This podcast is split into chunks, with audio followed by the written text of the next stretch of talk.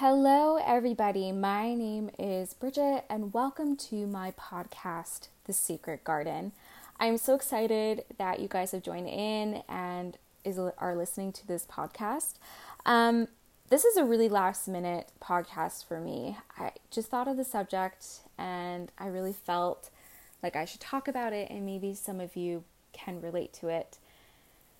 So without further ado, let's get into it. So I'm going to be talking about my journey when it comes to my faith, and I'm not fully there yet, but I'm getting there. Just a brief background. I was raised Catholic, and I went to a Catholic elementary school and a Catholic high school. I went to Mass every Sunday. My parents were Catholic. So I always had the idea of God, and I always knew that God and Jesus existed. And I always knew that Jesus died for my sins, that he's the Son of God, and all of that, you know. But I struggled with the relationship part with God because I didn't see anybody around me have that. And what I experienced in the Catholic faith, it was more about following the rules, and that's the way you get into heaven, rather than having a relationship with Jesus and getting into heaven that way, just by believing in him and trying your best to live your life as Christian as possible, you know, with Jesus, but being fully aware that I am human and I will sin, and that's not okay, but it's what's going to happen. So I would say in my early 20s is when I started to fall away from God because I started doing things that I didn't think he would approve of, and he would never approve of me. And I just felt like I just wasn't accepted with him anymore. I found that my one parent was very controlling when it comes to my faith. Still is, to a certain degree. And they were very obsessed with purity culture and me being a virgin and all of those things. And I ended up going against all of that. I ended up moving in with my boyfriend, who's now my fiance, and trying to figure out this relationship I had with God, which was pretty much non-existent. I did not have a very strong prayer life. I would probably go an entire year without praying. And the prayers that I did send out to God was more about things that I needed, you know, like passing a math test, or I don't know, like getting my car to start, just things like that, right? But there was no relationship and going to him about everything, you know? Any bout of anxiety that I had, I would try and deal with on my own instead of turning to him, which I think is fascinating because I know deep within me that if I do turn to him, that I feel better. But I never think of it. I did turn to New Age practices, and I feel like that's a whole other podcast, so I will get into that another time, but I did fall into New Age practices a few times, actually, and then I fell into more progressive Christianity, which is not all bad, but I wanted to talk about this year specifically with my journey with my faith.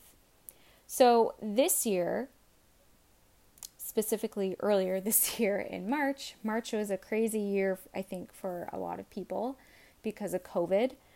But at the beginning of March, I actually had a really horrible eye accident happen. My cat scratched my eyeball out of aggression, and it ruptured my eye, my global, whatever it's called. And I ended up having to go to the hospital and get it stitched up, my cornea, and I ended up having to get my lens removed anyway the week after, and I've lived without a lens since March. But I think what's interesting is that around that time, I had signed up for the Girl Defined mentorship course.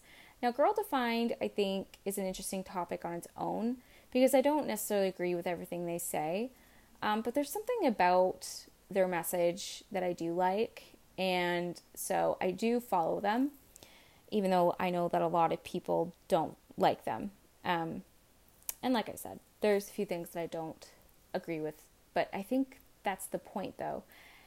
You shouldn't have to agree with everybody you watch. If you agree with everything somebody says, then I think there's a problem there, in my opinion. But anyways, I was set to start this mentorship the Monday after my eye accident happened, which is the Friday.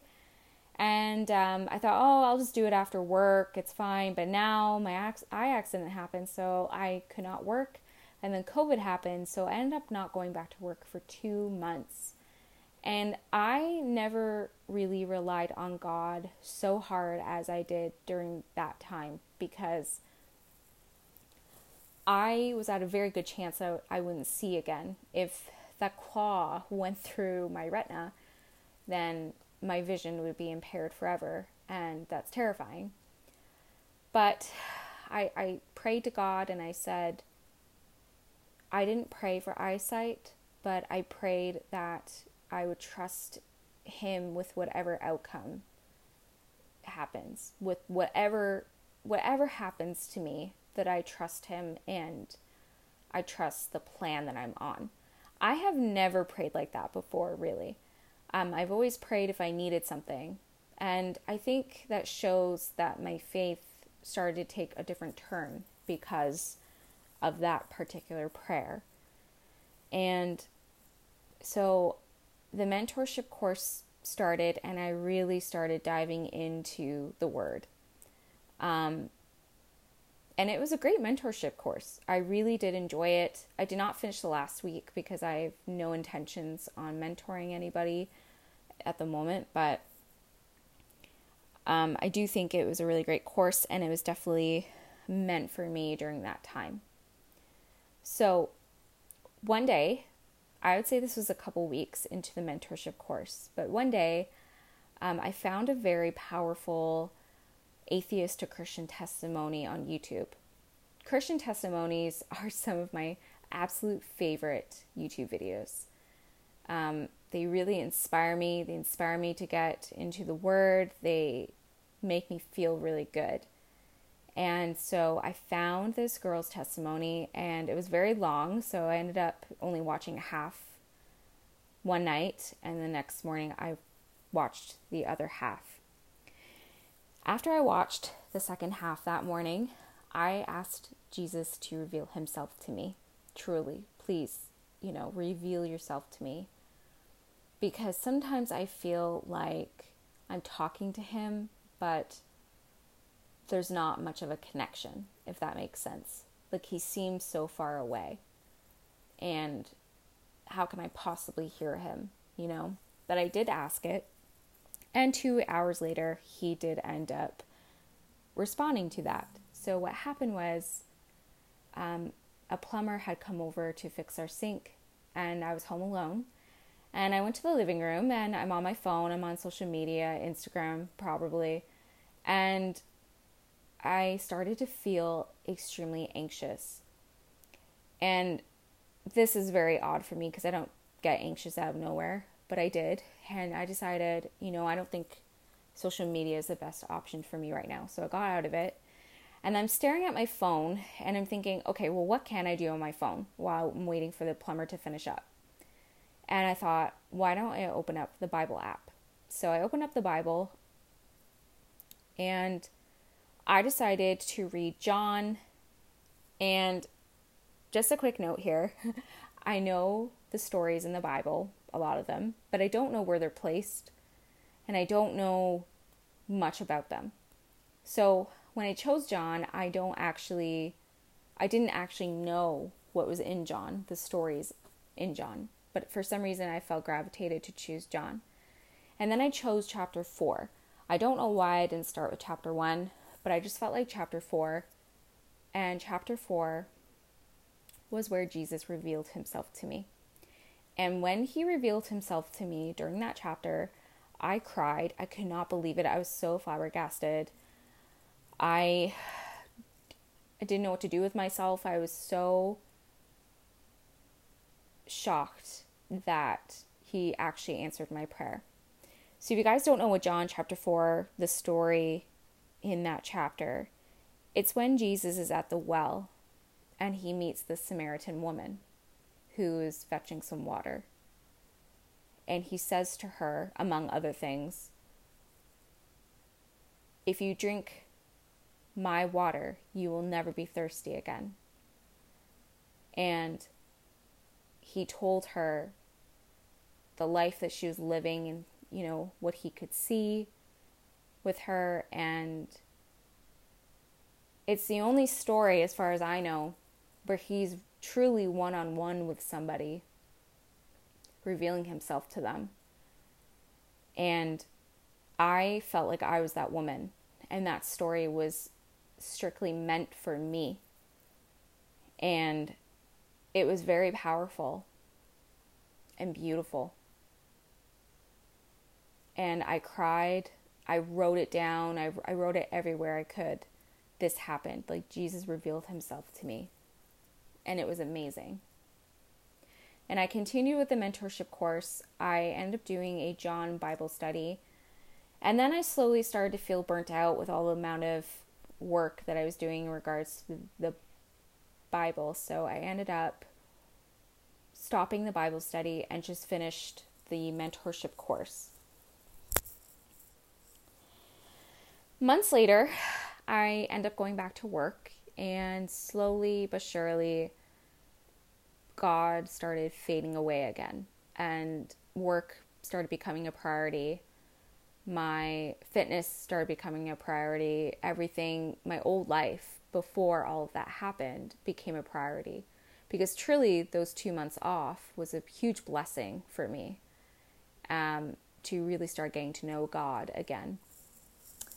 So a few months in to working, one of my subscriptions was a girl. I'm not going to say her name, but she was a Christian, and I followed her though because she had a very different channel.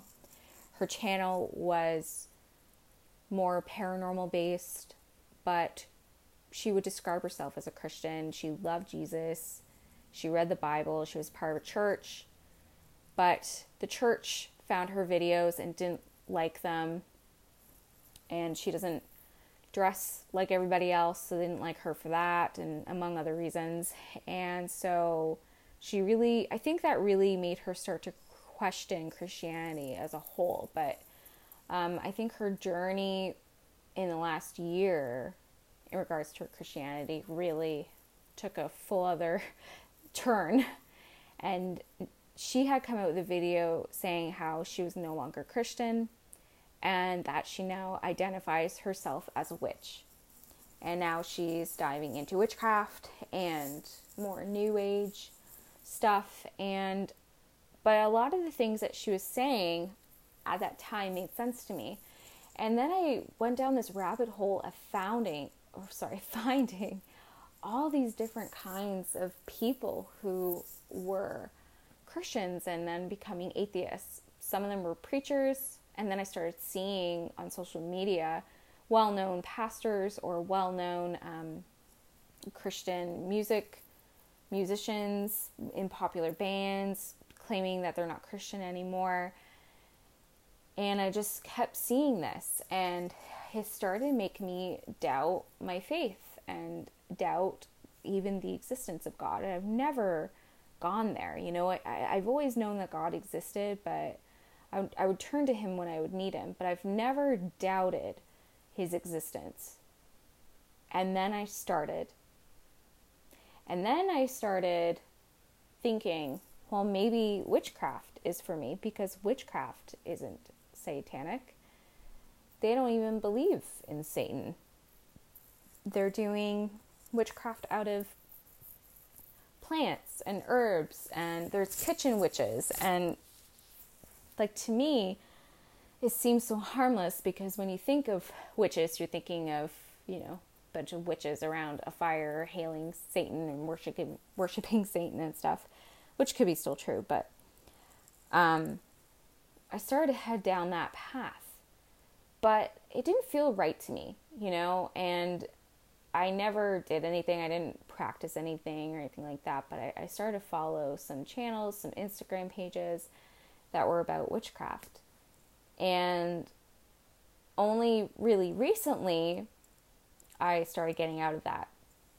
And funny enough, it's because of my fiance. Now, my fiance has always claimed that he believes in God, and he never had trouble with that.